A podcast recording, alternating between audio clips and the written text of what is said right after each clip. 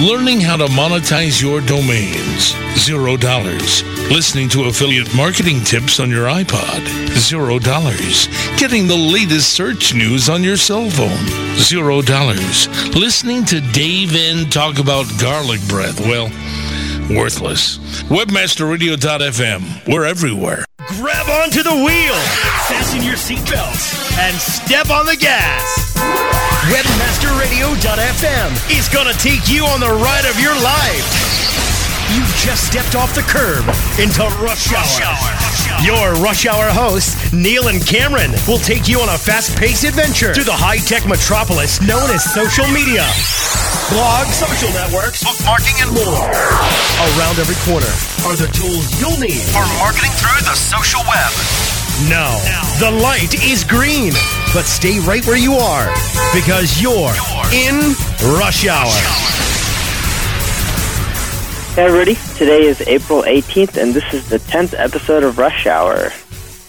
With your host, me, Neil Patel, and Cameron Olthuis. How are you, Cameron? Good. We're already on episode number 10, huh? Yeah, episode number 10. Can't believe time's been going this fast, so. I know, it's crazy. Didn't expect that. And uh, for all you Rush Hour uh, listeners, we're actually going to have a new hostess that's going to be part of the show. Her name is Seashell, and she's going to be on shortly, so. Yeah, and if you were listening last week to the live show that we did from SES, she did a short little intro of herself, and we'll probably have her do that again this week for those of you that didn't hear. Yep. And she And- should be with us any minute. So, uh, do you want to get started with uh, a couple news items, Neil? Okay, I guess uh, the uh, big one here is uh, within the last couple hours, actually, TechCrunch just announced that eBay is acquiring StumbleUpon. Yeah, and, and that's some actually some crazy news. And StumbleUpon has a lot of traffic, and they actually can drive tons of traffic. The problem I've always had with StumbleUpon is they don't just drive links, which is all I'm really looking for from social sites. But no, it's pretty amazing that they could potentially get acquired, and I'm not sure exactly why eBay would want to purchase them out, but Yeah, eBay definitely doesn't seem like the uh, the company that you would uh, pick as one that would acquire StumbleUpon. I mean, I kind of knew it was coming. I think we talked about this uh, like a couple months ago or whatever when we kind of did the whole stumble upon episode. We, Yep. I think we got on the subject of whether they're going to be acquired or not, and definitely eBay was never one that I would have ever imagined to to be the ones to actually acquire them. But you know, I guess in certain areas you can see it making sense, maybe to help people stumble upon different items on eBay that related items or whatever. I guess that's really the only thing where I can see it making sense. But e- even so, I you know I still don't. You know, I still just can't imagine eBay like the stumble upon fitting in well with eBay. I guess it kind of goes along with the uh, whole Skype acquisition too. I mean, what were they? You, you know, I mean, what role does Skype really play i- in eBay? they haven't done Uh, anything with Skype yet, have they? No, not not really anything at all. I mean, not as far as like anything with eBay, you know. Yeah, and from my understanding, I thought they were going to use Skype like so people can actually call in about the products and talk to the seller or something like that. I'm not too sure, but yeah, from what it seems, nothing's really happened with Skype. And if they acquire StumbleUpon, who knows if anything's going to even happen with that? Yeah, definitely. I think they're getting a good deal, though. I think uh, TechCrunch. I think Mike has the rumored acquisition price between like forty to fifty million or something like that. Yeah, he, he said seems 40 like pretty, uh, 45, which is Yeah, I mean, Which it's like pretty bad. cheap. Yeah, definitely. So uh, it looks like Seashell's saying that she's here in the uh, chat room. So, hey, Seashell. Hey, I'm here. Better late than never, right? Yeah, traffic was a little icky. I tried. Uh, that's okay. We're not too worried about it. As you could tell from being on the show last week, we're pretty uh, we're pretty casual. Well, I'm here now, so that's the important part. So, what I Yep. Um, we were just actually just talking about there was some news this morning that eBay is acquiring StumbleUpon. Oh, wow. I hadn't heard that. Yeah, it was just like, and I actually just heard it like an hour ago or something. TechCrunch just posted it, so it's kind of breaking news. Exciting stuff. Is it for? Is it a rumor? Or is it for sure? For sure. Um, no, it's not for sure. It's it's still a rumor at this point, but apparently there are some sources close to the deal, as always, that you know are saying that they're signing term sheets already and things like that. Cool.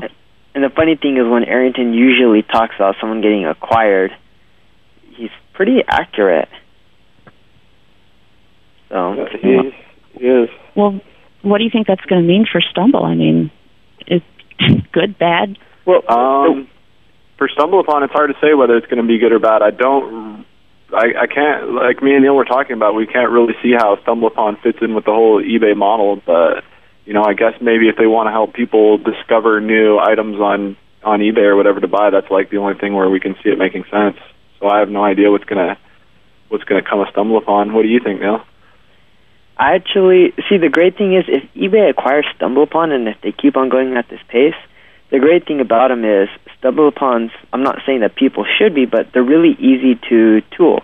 In other words, you can set up quite a bit of accounts and start stumbling stuff, and you can get you know on the buzz.stumbleupon.com page or the StumbleUpon popular page and get tons of visitors.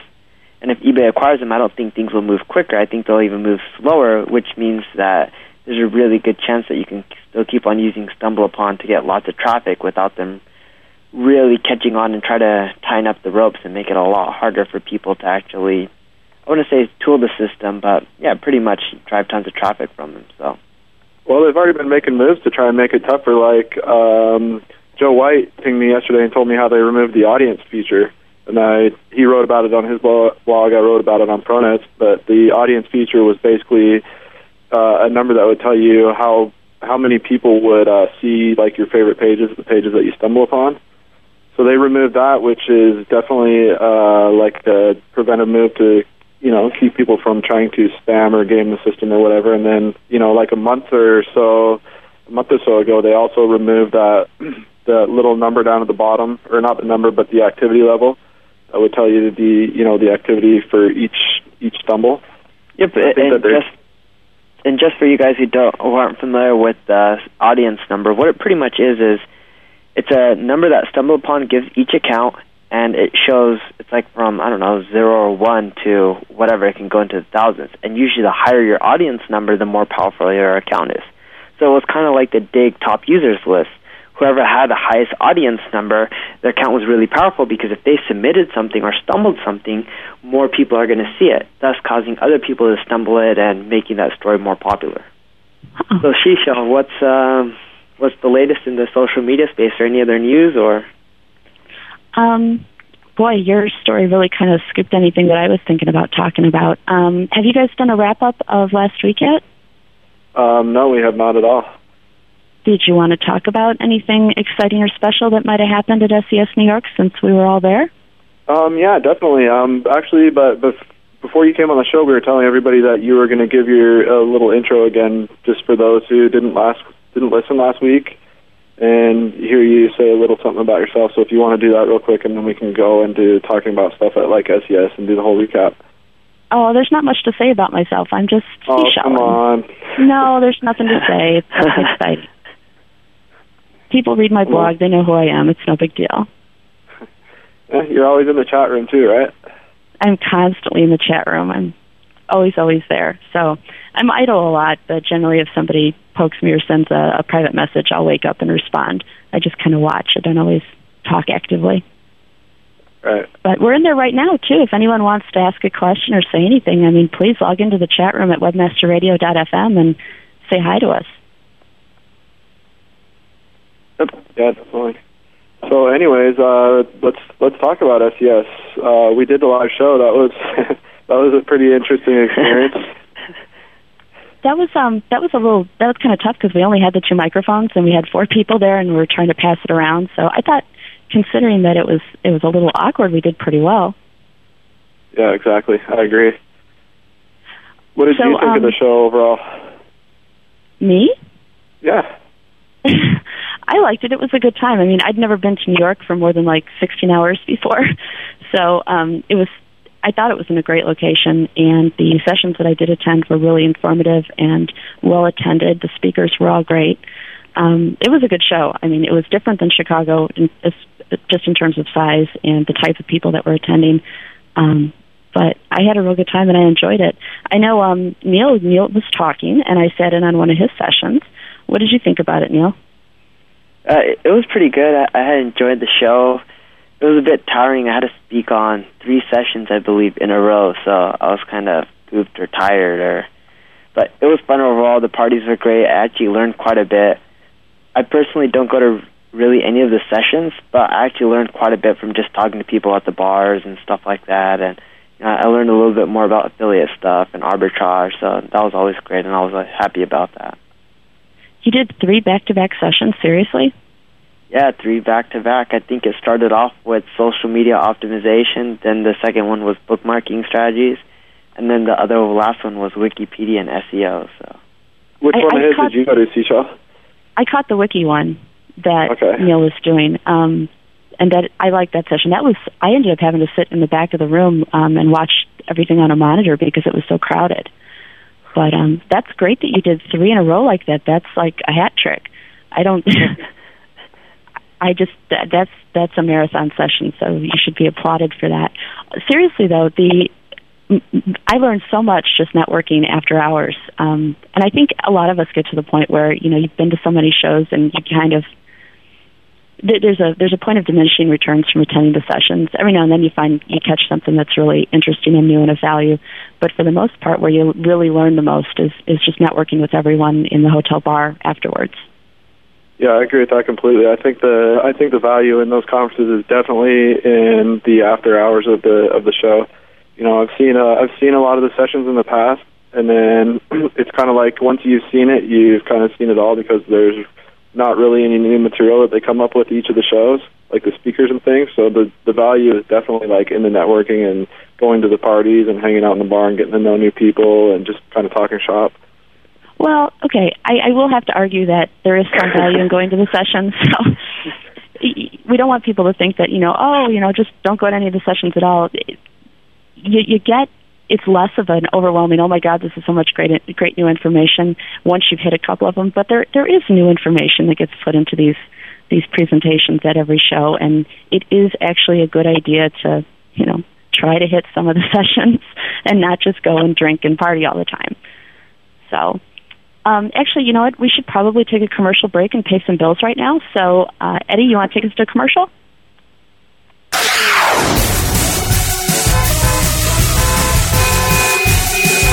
Rush Hour will be speeding right back after these commercial messages. Hang on. Howdy, boys, and you girls too. I'm here to talk to you about Millnic Media, the best CPA network, period. They sure know how to deliver, and I know something about deliverance. Now, you want to get paid? Damn right you do. We'll make sure you get your money. Millnic Media's got support people who know their ass from their elbow. Need a new jet ski? How about one of them newfangled plasma TVs? Well, cousin Jeremy here will hook you up with our performance rewards program. Email submits, zip submits, ringtones. Hell, we got them all. Yeehaw! Hey there, it's Cousin Jeremy. Get on over to M-I-L-L-N-I-C media.com and we'll have you so happy you'll be squealing like a pig. A rose by any other name would still be the same. Move over, Shakespeare. You need to differentiate yourself from your competition. Do it by aligning yourself with a company who has earned the trust of Jupiter Media, the NHL, and Lionsgate Films, among others. Moniker.com is the most secure ICANN accredited register on the planet, offering you domain registration, hosting, domain sales, and acquisition services. Wrap that up with 24 7 support. That's your winning combination. M O N I K E R dot com. More than a name. It's a no brainer. Reaching customers everywhere they search is smart business. However, reaching them through web and mobile search, as well as free directory assistance with effective pay per call advertising is, well, ingenious. Ingenio Pay Per Call delivers highly targeted phone call leads to businesses looking for new customers. And the advertising business only pays per new customer lead. Call 1 800 705 0632 today to ask about your free trial or go to ingenio.com slash web radio. That's ingenio.com slash web radio. Ingenio. Simply ingenious. Two point two million dollars, point four billion dollars, six million dollars. Than just kicking ass with domain name. Monty, Monty, Monty, Monty, Monty, Monty, Monty, Monty, Monty, Monty, Monty. And uh, what, what's uh, what's been your highest domain name sale? How much money was it for? It was approximately one hundred and forty-four thousand dollars. About 150 grand. That's correct. Okay, great. You have had eBay buy rent.com and shopping.com for a combined 1.4 billion dollars. Monty, Monty, Monty, Monty. Monty. Monty, Monty, Monty, Monty. Be, be the master of your domain. Monty. Literally, probably 90 days after buying it uh, for $80,000, Interbrew bought it for $7 million. We appraised the property and helped get it sold for 3.4 million. It was the most valuable asset that they had. $6 million or $10 million on a domain name. When we sold autos.com for $2.2 million, people thought it was nuts too. Domain Masters. Only on Webmaster Radio. Be the master of your domain. Want a hot pod? Load it with webmasterradio.fm and play with us all day long. Webmasterradio.fm. We're everywhere.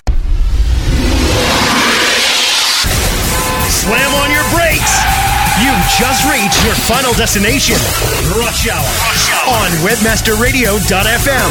Now, now, back to your Rush Hour hosts, Neil and Cameron. Okay, and I guess we're back right now. Um, I had one question about SES New York that I wanted to ask Cameron.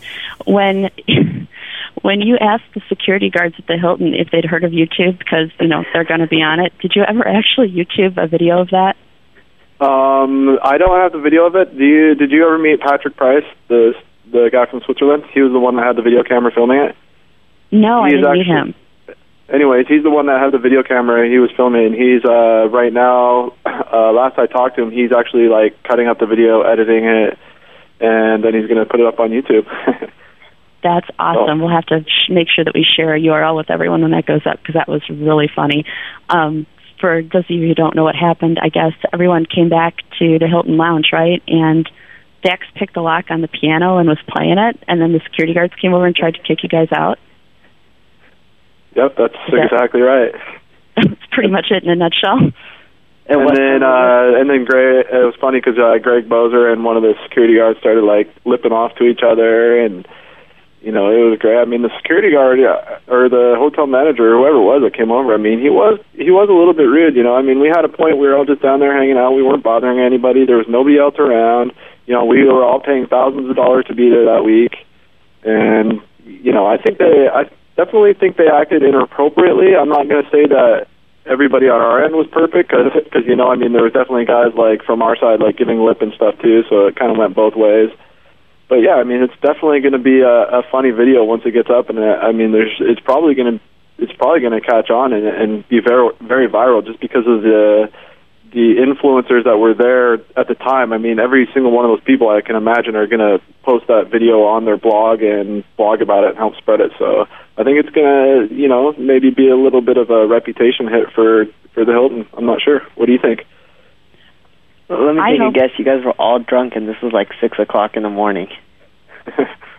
Yeah, that sounds about right. I don't know if it was quite that late, but yeah, from what I hear, there there might have been a little imbibing going on before that happened.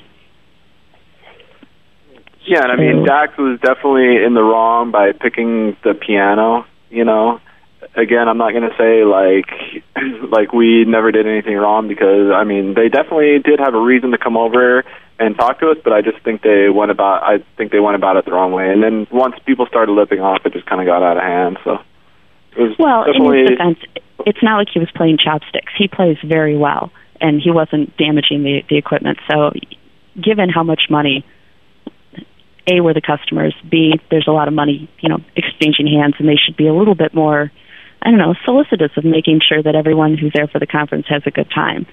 But yeah, I I don't, I don't know if it's just because it's New York or what, but once people start getting snotty with each other, it all goes downhill pretty quickly. But at least it got caught on video, so that should be fun. Oh yeah, it'll be great. So, hey, I have a question. I heard YouTube is going to be offering a 50-50 revenue split with the users starting next week. Have you guys heard about that? Um, yeah, actually. Go ahead, Neil. I don't want to talk over you, so go for it. no problem, dude. Um, so yeah, I actually have heard on that. Um, I believe was on Mashable today, and it's quite interesting because if people are going to end up getting half the money, I don't think people have a problem with ads and stuff like that, and it's a great way to make extra income. And you can do some funny stuff with YouTube or even Google videos or any of those types of sites because they're so popular. You can actually get text links into those you know URLs like the YouTube URLs, and by doing that, they can get ranked really high in the search engines, thus causing them to get lots of uh, plays. So far as as far as like the revenue split and things go, I think it's just not. It's uh, kind of just a natural evolution for the social media space. I mean, all the stuff on YouTube pretty much is user generated content, so it only makes sense that if YouTube's making money, that the people that are, you know, actually the ones producing the content and putting up there should be able to get a share of that content as well. I mean, there's already a number of social media sites out there that do that. There's a couple of video ones like Revver and then I think uh, Newsvine does that as well. I believe um, Squidoo does it. Um, any others? I'm not. I'm not sure. But yeah, I just think it's like the natural evolution for social media. You know, if it's if people, the audience, the users are the ones putting out the content, there's no reason why they shouldn't be compensated in one way or another.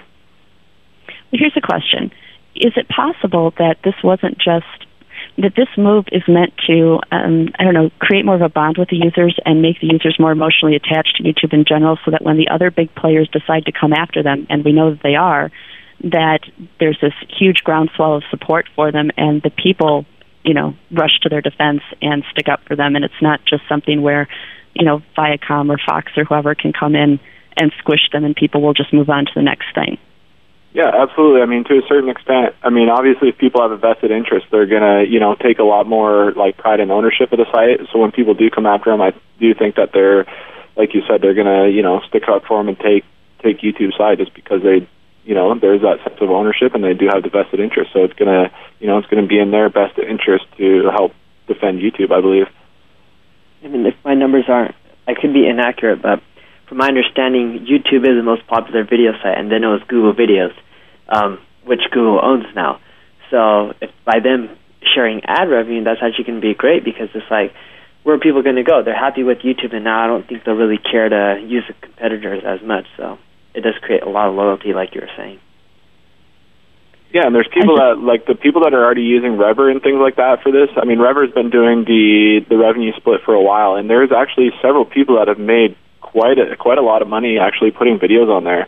Like I think I heard that the guys that did the uh, what was it, the Mentos and Diet Coke, I believe that they made like fifty thousand dollars or even more than that with with the actual videos.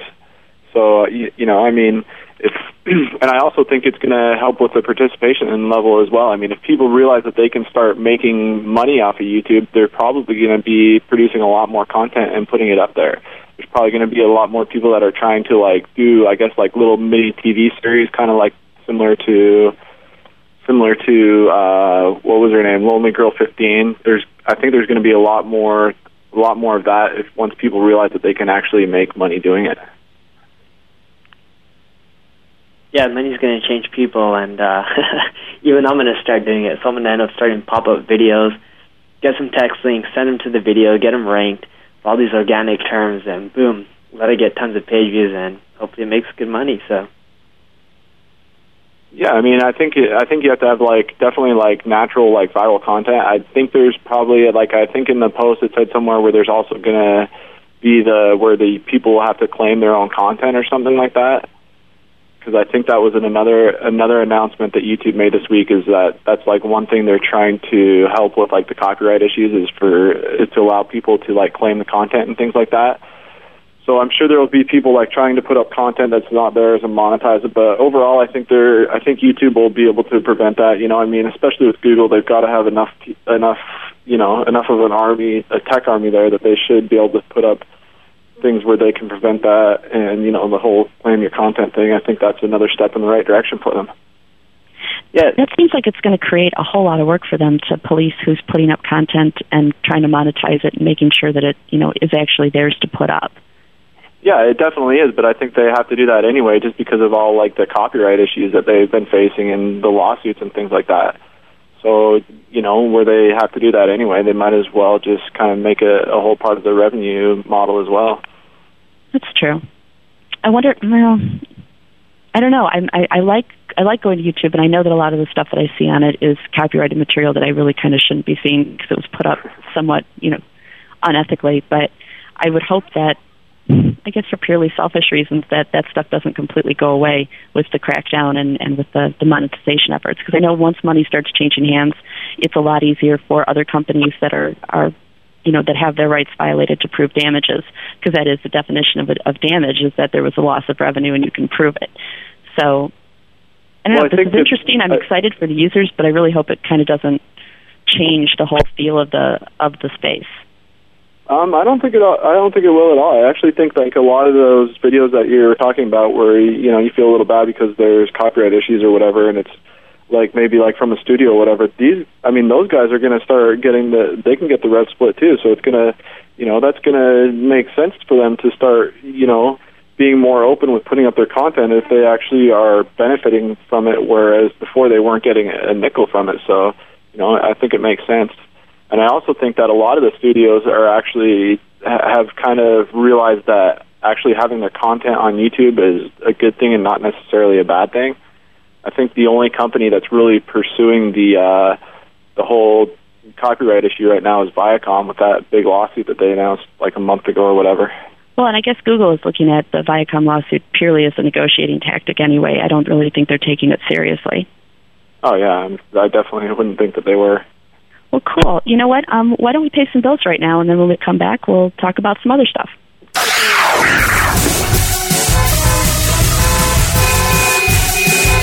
Rush Hour will be speeding right back after these commercial messages. Hang on. 3 a.m. traveling to a conference in Oklahoma City. Steve Talbot's Ford Escort radiator hose bursts near the town of Hooker. He types Hooker, Escort, Hookup into another local search engine's one box search. He has a great time that he can't expense. TrueLocal.com. Two boxes, one click, great results. Know how to get the best return on your advertising dollar? Clicksor.com. Yeah, ever since we began marketing with more precise content, target technology from Clicksor.com, we've seen a huge jump in visitors converting to buyers for just over one third of a cent per view. To get over 300 categories, unlimited keywords and ad placement on over 100,000 sites, click on Clicksor.com today. That's clicksor.com. Your bottom line will thank you. Clicksor.com delivers where it matters for you.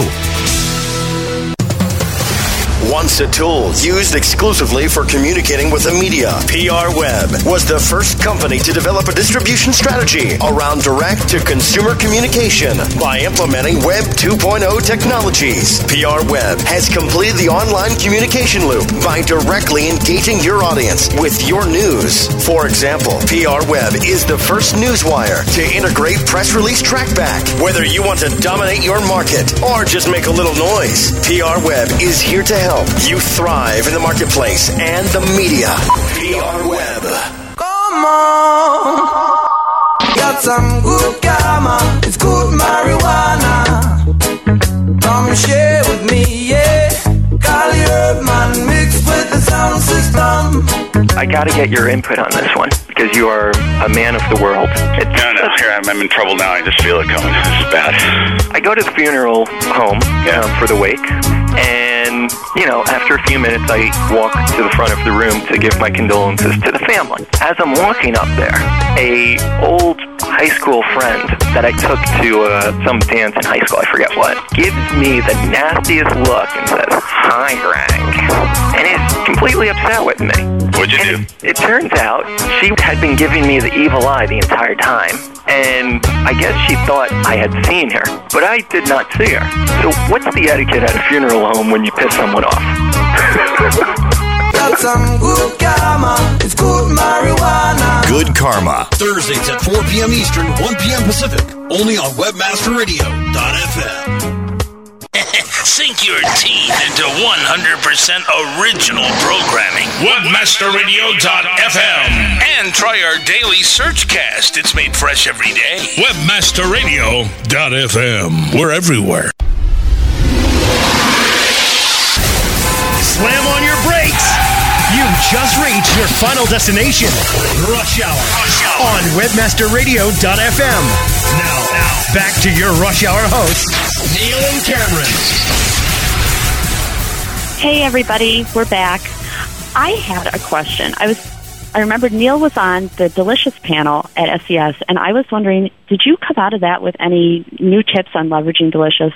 I just added the tags to um, one of my sites, and I'm really excited about it. And I was wondering, actually, I was hoping you had some tips and advice on how I can better be taking advantage of that.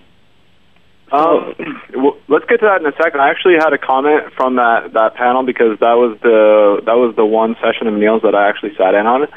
And the, I guess like the issue I had with listening to the Q and A was uh, Michael was it Michael Gray Gray Wolf was on the panel, and he several times during the uh, during his presentation as well as the Q and A he had mentioned things like like uh, tracking what your uh, what your competitors are doing, and if you see them getting on Digg a lot, to start beating them to the punch, submitting their stories before them, writing bad ta- title tags and things like that, so they don't make the so they don't make the homepage.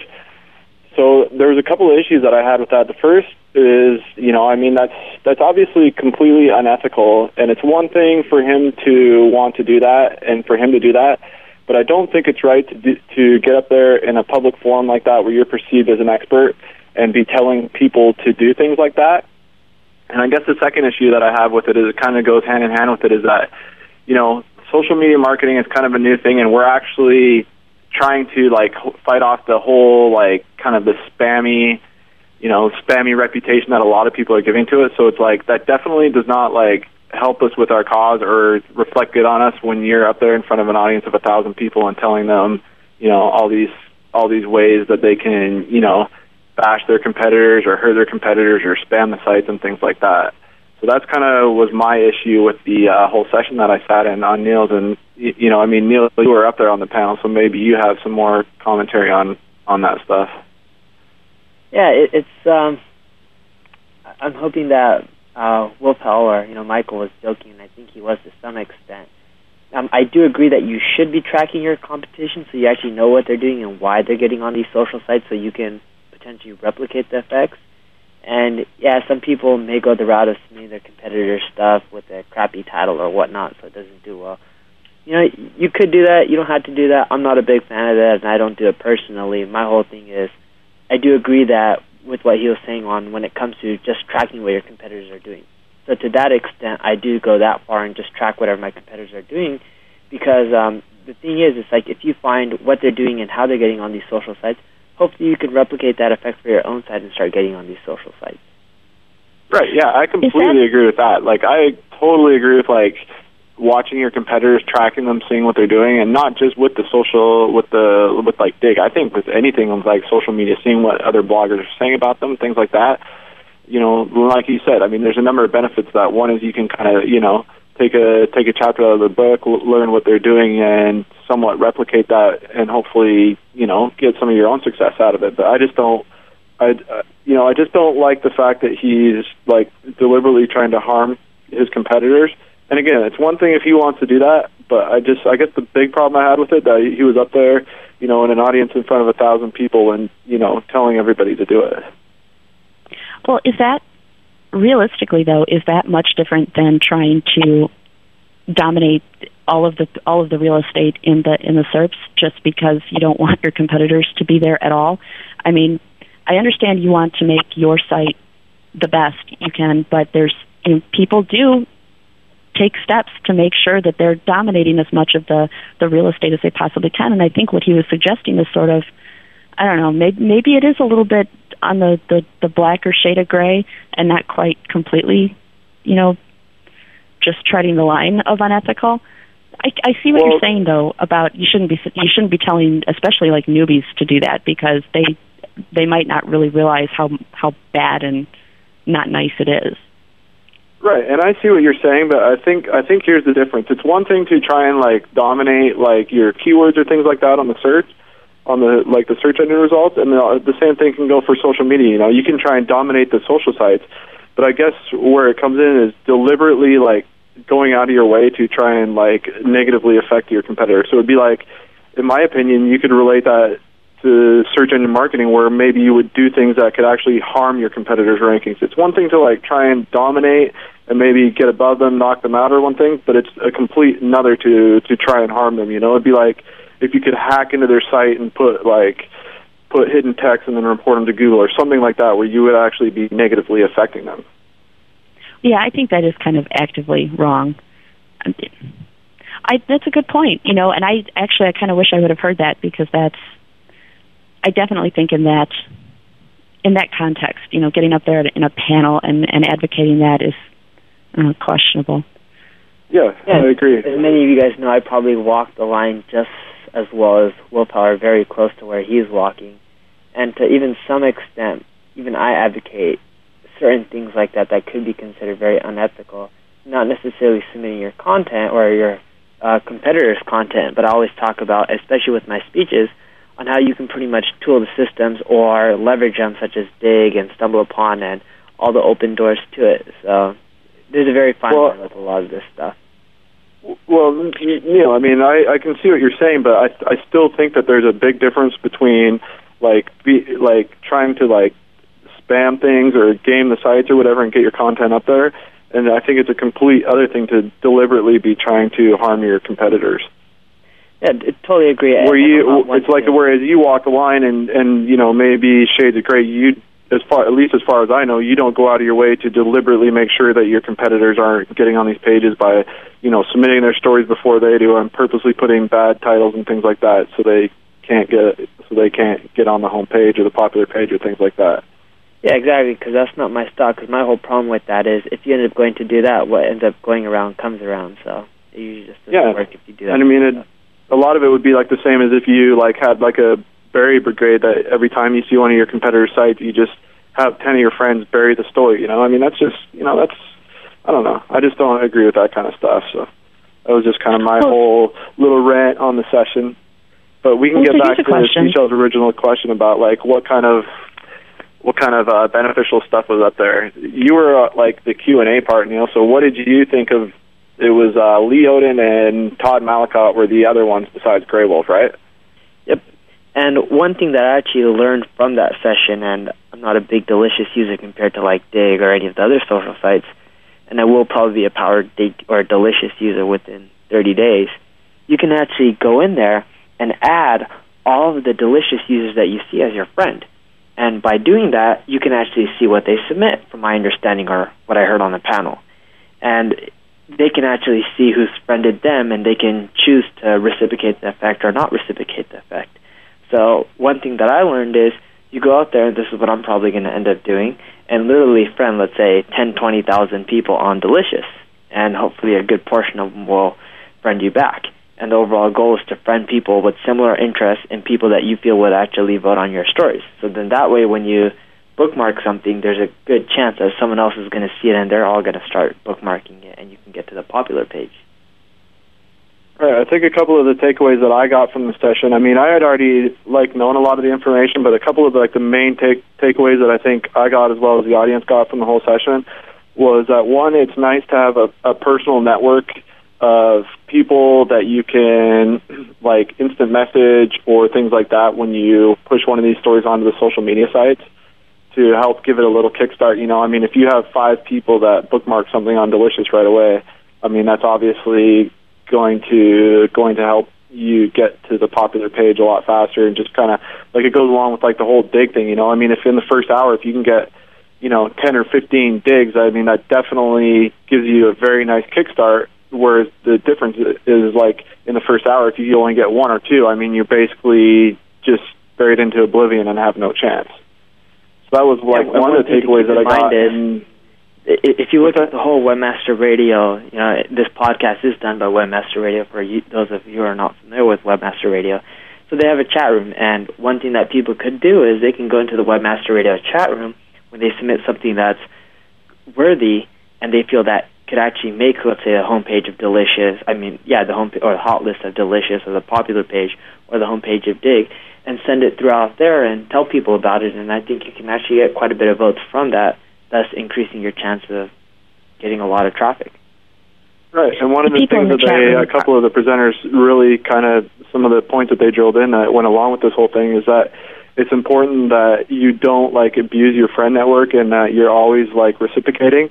So it's like, you know, if I'm sending you you stuff on Delicious, then you should send me stuff right back, and it kind of, you know, kind of goes, you know, what goes around comes around type thing. You scratch my back, I'll scratch yours. I just wanted to throw in real quick that posting if you if you want to get some Digg love or some delicious love, posting your your links in the chat room and just asking people to vote for you is a great way to to get some extra votes because they're a good crowd, they're friendly, they love helping people out. I mean, don't abuse it, but it's definitely you know, I I think that's a great idea and I know I, I participate in it a lot. You know, people post stuff and I go and I dig it. So um I actually I think right now we're gonna pay some more bills. So I will talk to you guys in a few seconds, all right? Cool.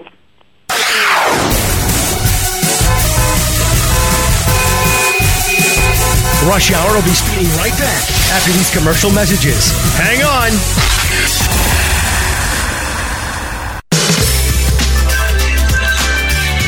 Choose the right affiliate program to partner with? Hey, all we're trying to do is make the most money in the least amount of time. The answer is simple JoeBucks.com, the world's leading herbal affiliate program. JoeBucks.com is the direct manufacturer, so there's no middleman. This will allow you to make up to 50% the highest payouts on the net and also get paid twice a month. Sign up today and watch your income grow. JoeBucks.com. Have you heard that content is king? Yeah. What's that mean? I don't even have a clue. Hmm. Wonder if that's important. Important? Search engine optimized web content is essential. Essential for maximizing page rank. Essential for increasing sales. GetWebContent.com is the internet's foremost provider of custom written search engine optimized copy. GetWebContent.com is easy to access and ultra cost effective. Right now, copy is indeed king, and GetWebContent.com is the king of copy. Check it out today. Gentlemen, start your! Okay, well, how do I get my engine started? Is your online marketing being left at the starting gate? Don't have enough information to stay ahead of your competitors? Then visit EngineReady.com and get a free trial of our affordable enterprise class web analytics. With Engine Ready, you can accurately track revenues from all online marketing campaigns, search engines, banner ads, email, and more. Engine Ready strategic marketing software. See why companies of all sizes achieve exceptional online results with Engine Ready, the professional standard in search marketing. Oh, maybe I should just get out and push. Welcome to the Daily Searchcast. And oh my goodness, now you can have Google Talk embedded in your Google personalized homepage to be part of your Google personalized life. So you can go there and you can just chat on your homepage. Just remember, folks, you know, you put that on the homepage and you don't log out. You know, I never log out of things. You log out of things. So suddenly all your contacts are sitting there when somebody goes to use Google on your computer and then they're going, oh, well, let's just start sending messages to people. I'm just saying. Hi, it's Danny. I've always liked you. exactly. I've always liked you, but I really like you, Barry. But I, uh, I, uh, I really like. Well, you're fired. The Daily Searchcast with Danny Sullivan, Monday through Thursdays at 11:30 a.m. Eastern, 8:30 a.m. Pacific. And if you missed any of this week's shows, check out the Daily Searchcast Week in Review, Friday mornings at 10 a.m. Eastern, 7 a.m. Pacific, only on WebmasterRadio.fm. Welcome to the Webmaster Institute for Financial Advancement, webmasterradio.fm. It's like radio with a PhD. Webmasterradio.fm. We're everywhere. Slam on your brakes. You've just reached your final destination, Rush Hour, on WebmasterRadio.fm. Now, now, back to your Rush Hour hosts, Neil and Cameron. Alrighty, we're back again. I wanted to go back to what we were talking about before the break. I I understand why you feel it was bad that Grey Wolf was talking was encouraging people to do what you felt were were unethical or questionable things in terms of preventing uh, people preventing other legitimate companies from getting their things into the into like Digg or whatever by scooping them and deliberately writing bad tags.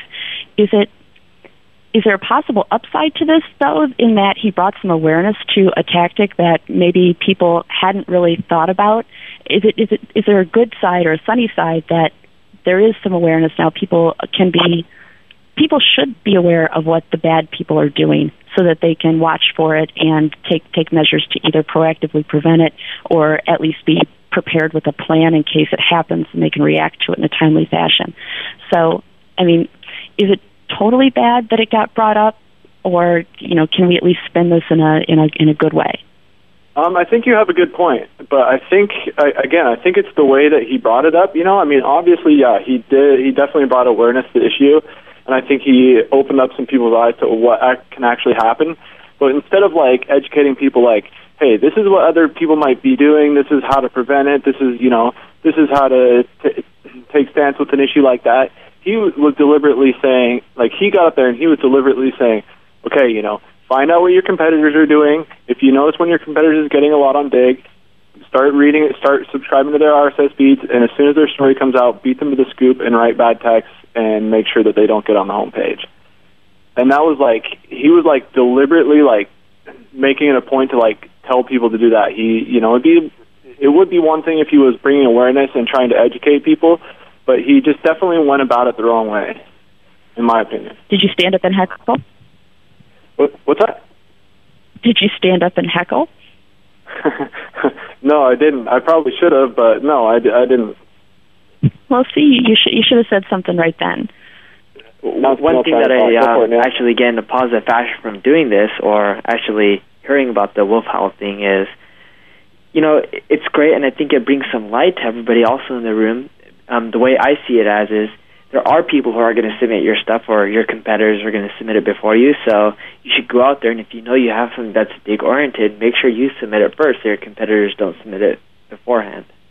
Yeah, but how can you make sure that they that they don't be to the point if they have like a RSS feed or something that's set up where they, you know, I mean, some people have it where their RSS feeds is the second that something is added that it they're like even alerted through their instant messenger.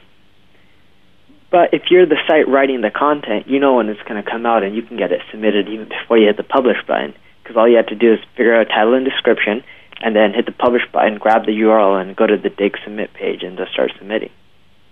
Yeah, I mean, I guess you have a point. Well, and but you have to be aware of it to know that you need to do it. So, I mean, there's a lot of there's a lot of awareness that needs to happen at especially larger companies and companies that are really new to this this type of marketing. Um, so, all in all, I mean, I think it's good that it got mentioned. I think it's good that these kinds of tactics are, are being brought to light so that people do know and can make plans appropriately. So, um, you know what? We're getting kind of close to the end of the show. Is there anything else you guys wanted to throw in about SES or anything that happened this week or things that you see happening next week before we have to wrap? Um, no, nothing, nothing coming from me. I think we, I think I got everything off my chest that I wanted to. I, you know, I had a good enough rant. So, how about you, Neil? Anything, anything left that you want to say? Or We're going to be in Whatnot? AdTech next week, so uh, if anybody is coming down there, we should be down there, and I believe Webmaster Radio is also going to be down there. They're probably not going to have a booth, but they are going to be down there. So are we doing a live show from there? Do you know, or what's what's happening with the show next week? um, no, it's on the phone because they don't have a booth, from my understanding. So Oh, okay. show is normal. And this is AdTech is in San Francisco, yes? Yep, it's in San Francisco. Oh, Cool. Okay, well, um, I got the, the little warning, so I guess we're going to start wrapping it up. Um, have a good time at, in San Francisco. Try to try to make sure we don't get any more of those pictures, Neil, because that was really disturbing, and I can live without them. we don't we don't want to go. I agree with that. So Well, behave, and I will talk to you guys next week. take care. Okay, bye bye.